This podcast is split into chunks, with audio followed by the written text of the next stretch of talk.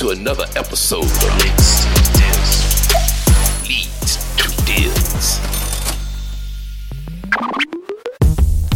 All right, guys, Scott Morse here on another episode of the Leads to Deals podcast. Super excited again about one of my favorite guests. His name's Esteban Andrade. He's the owner of an amazing agency called Hesel Media. He's got a six digit month operation going. He's expanding into different verticals. Got over 60 clients nationwide that he's delivering the best of the best digital media leads to. Guys, welcome Esteban Andrade. Thanks for having me, man. You're very welcome. Thanks for coming down. And we're in Colombia, man. You're My here. country. It's, it's your country. I'm a guest in your country. Um, but you live in Canada now or the United States? Uh, live in Miami. I was living in It's Canada like Colombia. long time ago. Yeah, it's it pretty, is. pretty. I hear just as much Spanish in Miami as I do here in Colombia. Um, all right, so you're living in Miami now, and that's where you're running your agency out of? Yeah. So we're based in Miami. We started in Detroit. Uh, long story short, we just decided to go on the heat, and that's where we do everything virtual all across the United States. Okay, so your clients are virtual. So again, put in perspective, you're selling leads to real estate investors and wholesalers. Yeah, real estate investors and wholesalers are our main clients. Okay. And they're located throughout the nation. But what about your team? Where's your team located? Are they in Miami or are they virtual too? Yeah, it's funny because uh, they're uh, again all across the globe. So we have people in South Africa, we have people in Colombia, we have people, one person in Miami. We also have people in Europe that are doing the nomad stuff, lifestyle, and selling for us. Um, but we we have a very diverse team all across the globe. We have people in Mexico, all over. So I love it. Uh, I remember when I was a kid, I went to, you know who Tony Robbins is? Yes. So for anybody who's big in sales, like mindset is everything. And I was coming up and Tony Robbins, did, have you ever been to one of his shows? I haven't. Bro, it's it's worth it. It's worth it because it's like cult-like, beautiful, and you do like the walking on coals and stuff. So it's really cool. Um, but I remember at one of his events, I bought a book or a, CD by a guy named Frank Kern. You ever heard of him? That's The one of my coaches. Oh. Yes. When you say coaches, you mean like mentors, or you've? Yes, What? I, what- I got his program, like one of his basic programs, but it, he basically is the one that uh, taught me how to structure ad copy and how to do ads, run ads. You know, you gotta know who you're talking to. You know, you gotta know what they need, and you gotta know how do they get what they need. And basically, that's how you structure the ad copy and everything, so that people take action on your stuff. Amazing. So anybody watching this, please tag Frank in this because he changed my life. Yes. Like, and it was one of these weird things. Like, I bought a DVD at Tony Robbins, like a DVD pack. I watched Frank Kern, and he mentioned this website called Elance back then or Odeska. It's the old school outsourcing website. This is like 15 years ago. It blew my mind. I was still working for somebody else. I was in a sales profession, but I was working under somebody else. And it blew my mind that it even existed that I could hire somebody on the other side of the world for a fraction of the cost to do either data analytics or help me build marketing copy, et cetera, et cetera. So, how did your light bulb click for you where it was like, I can make money leveraging the talents of people all throughout the world? Yeah, I think that uh, as Americans or Canadians, there's there's a lot of people are m- missing out on the opportunity of lever- leveraging same skill set or a little bit higher skill set, depending on what professions or what type of person you get at a lower cost. So if you're a business owner, you are not seeing uh, just you're only seeing inside of what's happening inside your country. So you're like only seeing this way. But if you open up and you see 180 degrees, there is opportunity of looking at people in Colombia. There's opportunity to look at people in Mexico, uh, because these people have gone through graduation, gone through all their degrees and high-level education, and most of the times they're even higher educated than Americans and Canadians themselves. So they're missing a big part of like getting people that are really, really hard workers. They're willing to Yes. put in that drive in the in the in the job, and you know, do not complain about the lunch. Do not complain about Right. these breaks, and uh, obviously be very profitable. Yeah. Deals. I, I could go. I- Obviously, I'm talking to you guys. My podcast studio here is in Colombia, South America, and so I could go on and on, and we'll visit some of it about how impressed I am with the caliber of humans here. I mean, just like good people and great work ethic, and some of these other business strategic things. But I think for a lot of people, when you think about outsourcing some of your work, right? it's not necessarily to cut corners, but it's to leverage the lack of capital you may have. And so, what I was so impressed about Odesker is like, hey, I'm an entrepreneur. I got all these sales skills. I want to start my own company, but I can't afford to hire a digital media team, and I can't afford to hire a SaaS guy, and I can't afford to web. But all of a sudden, it becomes affordable. Like you can take the money you're making at your local job, invest it in some of these small little outsourcing, things, and you're going to get burnt a couple of times but the the opportunity is there. So, who was your first international hire? My first international hire was actually my cousin. Your cousin? yes, I, he was living here in Colombia. She was. She, she okay, is living great. here in Bogota, and um, and then I decided to like give her a test, English test. And obviously, I was very impressed by her English speaking skills. She would learn it here. She didn't live or grow in any American or Canadian country uh, in any other country outside of North American, and she would speak it so good, and I was it was so crisp, and I was like, how'd you do it? I was just listen to books, I listen to podcasts, I listen to books online, I listen to YouTube Netflix, and I'm like, do you want to try a job? Like, do you want to do this for me? So she started some uh, doing some outbound outreach, so some outreach to get some clients in. That was her first job, and she nailed it. Great. So when you started this company, and was it this company, this Hustle Media or Hustle Media company? Yes. How'd you get your first client? Are, are, you an investor wholesaler yourself too, or you're only on the agency side primarily? And if it is that, how did you even stumble upon this this industry? Yeah, so I'm uh, I'm an investor as well. I consider myself more like a if you're a wholesaler and you have a great deal, give it to me. I'll probably put in some cash, or just like let, let me take care of it. I like to do some subject to some seller finance creative deals. It's really great to leverage that. Um, and I've done a few flips uh, with some partners in Detroit, but I'm just going away from that. It's a lot of work. Um, so I consider myself more of a passive investor. Uh, not like I'm act- actively like looking for deals and doing this wholesale operation and things right. like that. Yeah. But your main so is this. But how did you get on this industry? So if your main thing is selling leads to people within this particular vertical, which I assume is the primary, but how did you stumble into it? I saw a big gap um, in, in in in this industry, and and that gap was lead generation, and also converting deals. So when I started in the real estate industry, I started working for a cash buyer in Detroit. The cash buyer would just rely on auctions and just really would go to auctions to get deals, and that's everything he would do. Sometimes we'll have bird dogs will bring deals. And since this cash buyer was active on Facebook, one time I was like, hey, I learned how to generate leads on Facebook uh, for realtors, and I think we can do it for investors uh, who wants to do it with me. And so we started uh, working together and we started running his Facebook ads and he started getting a lot of deals. So we worked together for like nine months before their partners split.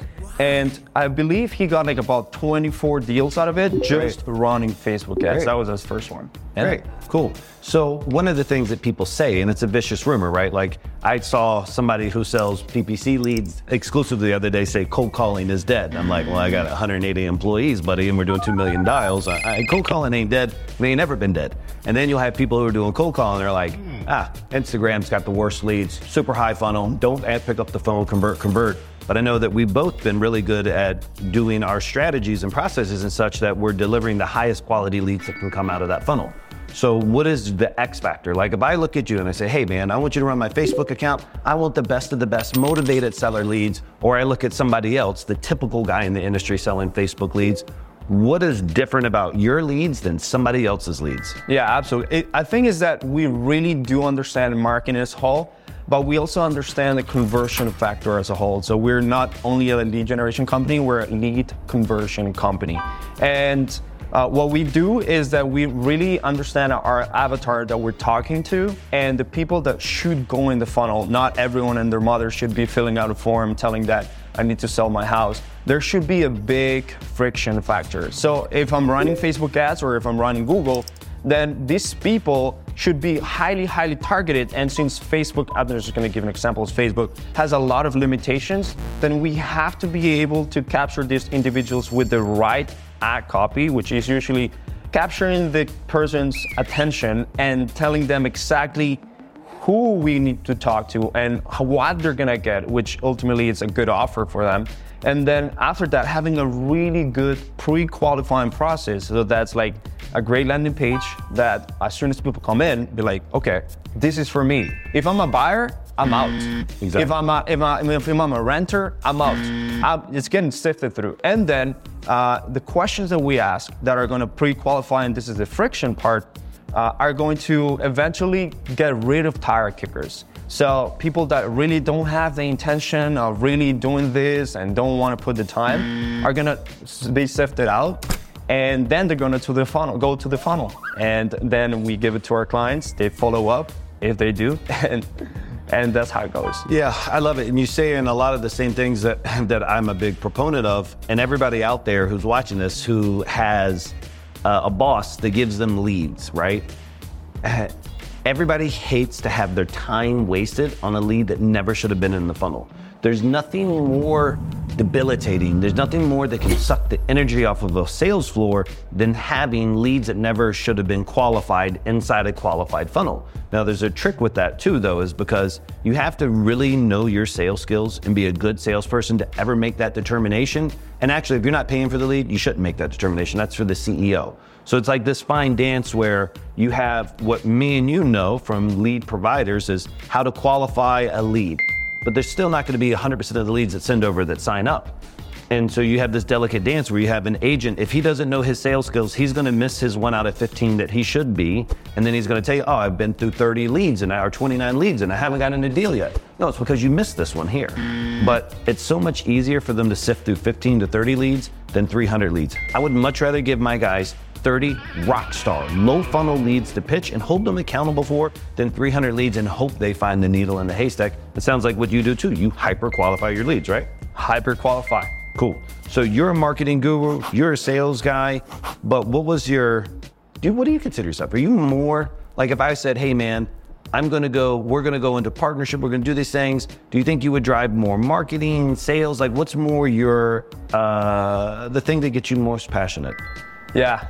So I'm always learning. I'm always a big proponent of learning, like books and things like that. But I feel like I have both because I have to have both in order to be a good business owner. A lot of people that are watching this and they maybe want to uh, work with Lamassu, they're mostly going to be business owners, right? Right. Or people that are in the closing game be like, I want to get this wholesale thing going. You have to have both. You have to have a combination of marketing and sales. So that has given me really the drive to understand more sales and the marketing to understand, you know, sales. So as a salesperson to understand more marketing. So I, I feel like I'm, I'm a good combination of both. Raise a good point. And so for everybody who's been in sales, like I honestly believe if you put me in enough years in any company, I could start a competitor company to beat that one. And the only reason why I say that is that like if I'm doing sales for long enough, I now know my client avatar so well that I can handle marketing. And I can know how the conversion side works, and I know their thoughts and process before they got there. I know the pains that they said when they first walked on the car lot or they first answered the phone. Like I know those pains, and so that way you can drive your marketing campaigns to address those. And sometimes it's not even it's acknowledging those pains. You don't even have to, to like, hey, have you been scammed before? Were you a victim of this, et cetera, et cetera. So I, I love that. That's where you're at now. But what was your first sales job? Out of curiosity, I'd love to find out like what you consider your first real sales job and how did it go? So I think I've been kind of like a like a salesperson for a long period of time. I think when I was a kid, I used to. Uh, I got a small loan with from my parents to sell gummies in school, and then I ended up selling that thing. Like literally, it would be like under the door, be like, "Hey, you guys want gummies, or you want all this kind of candy that I have?" I ended up compiling 300,000 pesos. That is like right now, the, the money today. That's like maybe almost 100 bucks, but it's not too much. Back then, Back then, That was big money. It was a big money, Yeah, and yeah. with that, I was able to put 50% on uh, purchasing an, an Xbox, Xbox 360. so that was like my first ever. I forget how young you are. yeah, and then When I was selling gummies, there was Xboxes out. And I'm like, Xboxes. when I was selling gummies, we I don't even know. May, maybe a Nintendo. And then it was just like the the other jobs that really paid me like salary and things like that was like commission only. I had to rely on that only commission, no loan, no base. And I was like, oh, I gotta be hungry about this. Great. There is there's that drive that I have to get that those sales.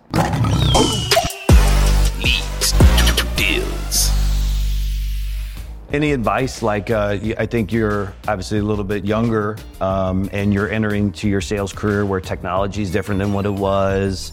You know, there's there's a lot more resources available than there was. Maybe almost too many resources. Sometimes there's so many people who claim that they're an authority in the sales space.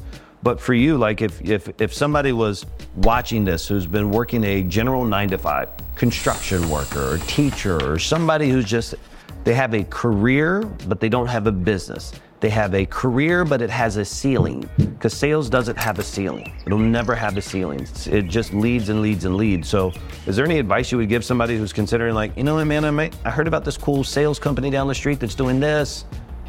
I'm thinking about it. What would your advice be? You know, if you really want to be a top closer, you're always gonna be refining and just just making sure that your blade is the sharpest as possible. And because of that principle, you ha- you should grab books that are proven books to help people become better at sales. I see one that is right there. It's called Never Split the Difference. That is one of the biggest books that actually changed the way that I did things. It was more structured. I actually understood the power of mirroring, the power of labeling, the power of tactical empathy, just negotiating with anyone. If it is your partner, if it is someone that you're having a discussion with, uh, it's just if you grab a book and you understand that sales is something that is very learnable, it is a skill set that is very learnable because there is people that put processes in place for you to learn it, you're gonna get it. And be confident that, like, if through time, with practice, role playing and talking with, Yeah. you know, potential prospects, you're gonna get good at sales. I love it. So I think one of the things that we should iterate for everybody, it's you know, you said grab the book, but then you went through it. You know how many people buy books and don't go through it? A lot of people. Like it blows my mind. And do we give out sales books on the floor? And you'll get you can tell the people who don't flip through them because they ultimately leave. But my recommendation for anybody who's in sales uh, or considering sales, obviously read the books. You got your Zig Ziglars, you got your Tom Hopkins, you got your Never Split the Difference. I have so many mindset books and, and sales books here. Good to Great, One Decision. But the book isn't what's going to take you to the next level. It's consuming the information. And so I always encourage people to use a highlighter, obviously, every time you read, and then to use an orange one and not a yellow one because the yellow one fades over time. And just read through the book, highlight all your good stuff, then go back, pull all that out, write that out, then put it into action. But so many people are, I find in the sales space, they'll take the first step, but they don't take the 19 afterwards that it takes to actually put it in action. Yeah, and I also listen to it. So uh, I consume information two ways by audio and obviously visual. So that has helped me a lot. Huge, huge. All my salespeople have to read Never Split the Difference within the first two months of being us. I want to dive into that with you. Yeah. Do you think that you are- are you? I saw Alex Hormozi, which is who you introduced me to. That book, the three hundred million dollar offer, and like great. That that's I uh, appreciate and I thank you for that. I'd never heard of him until I met you. Anybody wants to tag Alex, you can tag him. We have a monster call center that you'd be wildly interested in. Um, but you have that that that type of book do you find for yourself when you when you got into this i, I guess let me refine it back out this way you talked about being a closer a master closer do you find for yourself that when you're consuming this type of stuff that you need to consume it audibly or book do you recommend people try to do the same thing twice are you hype going between them or are you are you consuming the same content on both mediums Yeah, so I feel that every person needs to do what molds them and like the the, the education ability. Because, for example, me when I when I'm reading, I I, I get distracted really easily. Uh, so when I'm reading, I'm only reading. All right, that's what happens. I could get distracted. I could you know fall asleep or whatever, just feel sleepy. So having that audio part of me will allow me to focus on I have this and I'm listening. And also, a lot of people actually have the tonality, the voice to explain things properly, so it just digests into you. So that's why I highly, highly do that all the time. Yeah, I, I'm. I think it's just I'm so in my ways that it's I'm book. Like it, it's got to be read. It's got to be right there. Um, and the phone's got to be on the other side of the Yeah. room. But I love it. Cool, man. So just a couple of takeaways. I, I love what you said. You talked about the difference. You, he used the word closer a lot and not salesman a lot. And there is a big difference between a salesman and a closer. Um, it's it's kind of two different things. Like you start as a salesman, you grow into a closer, you pick up these books, you become educational, you become intentful with purpose about it. He recommended I got a lot of great books there as well too. So real quick, there's two things that I love to do, and I want to hit you with a sales strategy to get your feedback. Yeah. And then I want to hear a crazy sales story from you. Yeah. So uh, let's talk sales strategies. Most of your clients right now are coming from your agency clients. Are they seeing an ad? How do they find you? Yeah, so if someone is listening to this, probably will be retargeted by either a video or a static ad that I've done, done in Facebook, Instagram, or um, if I see you remotely in any Facebook group, uh, one of our appointment setters, virtual assistants will They reach reach, out. out, and Okay. then we'll book an appointment. But you have limited information on them when they fill out a form, right? Very limited. So you got like a name, maybe a company, a phone number, an email. We do some pre-qualifying questions on the ads. On the all ads. right? And uh, in the conversations that we have in DM, uh, since we have a conversation, then based on the conversation, we also pre-qualify. But is thus still very High level. High level. All right. Yes. So just like most of us out there, we get a lead, we got a little bit of information, now it's time to go. So talk to us about discovery questions, third level questions, second layer questions, like how are you when you're on the phone with the prospect, how are you making sure that they don't say, "Yep, no. Yep, no." What are you doing to get them closer? Yeah, so you really want them to open up. A lot of people, what what they make a lot of mistakes on is exactly that. What you said is be like they're asking questions where you're either gonna get a yes or a no, but instead you want people to really open up, to really open up like an onion, where you start peeling that onion and understanding deeper exactly what they mean. That's that's one thing that we do. And so, what if you got a guy or a gal that just doesn't seem to be opening up? Do you feel that that's because maybe you missed something in the beginning? Do you think, like, what do you do? How are you training your guys when they come back to you and they only had a seven minute pitch? Yeah. message you via Slack and say, hey, he decided he didn't want to go forward. And you're like, how could he have made that decision? It's been seven minutes. I know you just got on the phone. I don't- Nothing's more infuriating. That's funny. I don't think in seven minutes you're gonna be able to make a big transaction Exactly. such as selling your house. Um, and here's the thing, man. Like a lot of closers miss this, and they miss uncovering real things that are happening behind the scenes of these prospects' heads or lives. Okay, so. And, and that all comes down to really understanding the individual and the tactics that you that you use in, or, in order to understand. So we're talking about asking better questions, but also proving on what they've told you. Because a majority of the times, people are only gonna give you the surface level. And you have to understand that. You have to know this in order to actually go deeper into Yes. it. Yeah. So we call it the reactionary. I train on this. It's the reactionary defense response, RDR. Everybody does it. You do it. I do it. We just go into the uh, shoe store and they're like, "Hey, can I help you?" I'm like, "No, I don't need anything." Um, in my head, my wallet is burning a hole in my pocket. I got to spend some money, but they're like, "No, everything's fine." Or you go into the car lot. They're like, "No, I'm just, I'm just looking." I'm like, "No, I know exactly which AMG I want." And so, but people are like that, and some sales agents don't know. It's like I have to, I have to do that. It's not that I'm a bad guy or I even really mean what I say as the prospect. I just, it's a reactionary defense response. It's a fight or flight scenario. And so getting people to understand that, hey, you got to get past that. Uh, they always say like buyers are liars. And that's a defensive posture as well too. One of the things that we train on here is that it takes time to get the sale.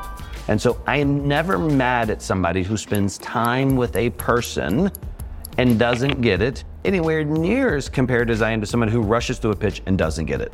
Because they didn't give the prospect what they deserve. They didn't give them time. You didn't build rapport. You didn't spend the time to understand their needs because people don't care how much, how great our deal is until they know that we care about them. And so, sounds like you're of the same vein. Like, just spend time with these people, ask secondary and third level questions, and you'll have a better conversation. Yeah, absolutely. Like, if you read the, the book that actually I told you to read or things like that, you're gonna understand the power of mirroring, uh, which is which allows you to prove more. Just literally repeat what they said, uh, and and do it with a tonality and be like you're a little bit either confused or you want to find out more. And that tactic itself uh, will do a lot of good things in your conversations because it will uncover things because they'll just like start spitting.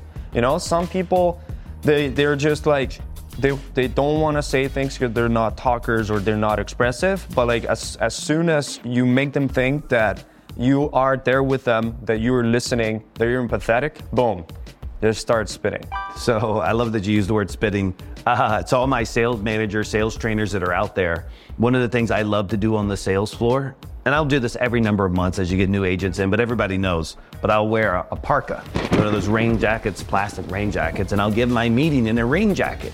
And because I, want that image to like embed ingrain in their head, because the customers are supposed to throw up on you. They're supposed to tell you all these no's in seven minutes of reasons why I can't sell my house or buy your product or buy this car or whatever it is.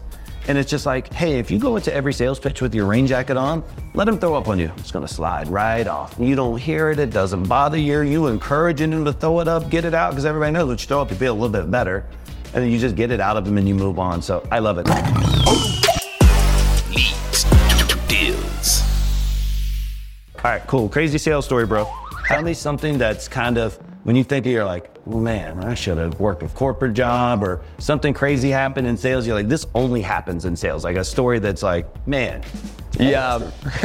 so this was a this was actually a close that uh, a lot of people will be like, man, you actually closed that deal, and how did that happen? So what happens is that it went through the entire sales process. We showed them the demo, all the benefits, everything that they get, the value stack. I handled all the objections, everything that that needed to happen. And uh, all of a sudden, this person that's supposed to go into, and it was so into this this product that we have, which is Facebook lead generation, is like, oh wait, my my wallet, Yeah. my, my wallet. You know, the classic thing, like I'll be like, ah. I think I left my wallet. I think I, I, you know, can we touch base tomorrow? Um, and be like, okay, so you left your wallet? Uh, yeah, just where's your wallet? Um, oh, I think it might, I think it might be in the car. I think, I think it might be somewhere in the car. Okay, um, that's fine. Uh, I'll, I'll wait here for you. So what ended up happening is that I, I made him go pick up the wallet. I waited on the Zoom call. I, I, I spent there for about 10 minutes. And uh, the person was like, you know what, Esteban, I see that you're committed in this. I see that you are here in the Zoom call still. I was really thinking about it. I was just very scared of this decision. And then he, because he told me that, I basically reassured and resold product. But it's like, man, let's make it happen. Took the credit card and After the wait, after a good 10 minutes, he just paid. We started doing the launch and everything, and he ended up being a successful client just by literally waiting, having that awkward moment where it's like, okay, what do I do? Like, this guy's making me think. Just silence. That made me close the deal right in there. Dude, I love it. Uh, there's just so many sales tactics bundled in that, even if you knew it or not. It's like I hear all these guys, and they're like, I sent them the contract. I'll call them back in 15 minutes. It's like, bro, they're not going to answer. If you would have let that guy go, he wouldn't have converted.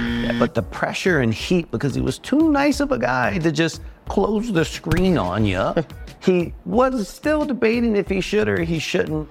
But that persistence that you did, and awkward too, right? Because he's probably walking around, pacing behind the thing, drinking water, looking at the credit card. What do I come back? I got to come back and tell him something. What am I going to tell him?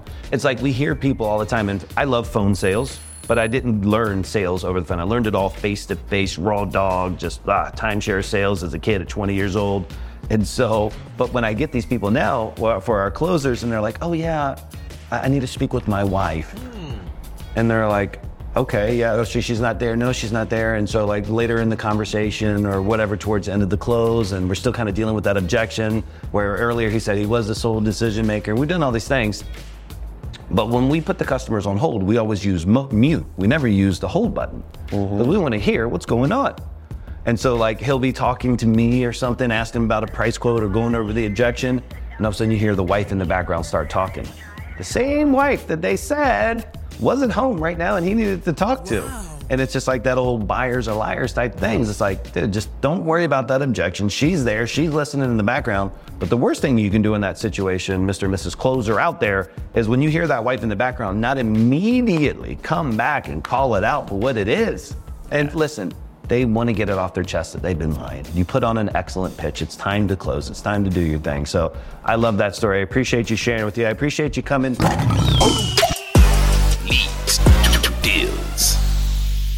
Allowing me into your country, right? Like, what were the odds that you'd meet a gringo? And what were the odds that you'd be doing a podcast here in Colombia? Oh Uh, my god, very low, man. Yeah, I- very I- low. the odds that you actually build such a great thing for real estate investors and wholesalers based off in, in one of the most beautiful countries in the world, uh, it's incredible. And like now you have this, you have uh, your uh, guests coming in here, probably clients, affiliates, uh, Yeah. being in this podcast. That's pretty amazing. Yeah, So if you haven't been to Colombia, it is one of the most beautiful countries in the world. This morning, I don't know, 40 some monster parakeets flying up. It's like a, it's, it's, it makes no sense. Definitely blessed to be here and blessed to have guests like you here. Uh, for everybody that's following who wants to learn more about Hesel Media or Hustle Media, Esteban Andrade, where do they find you at? uh, Instagram. So we'll be at Estenick. That's E S T E N I C K.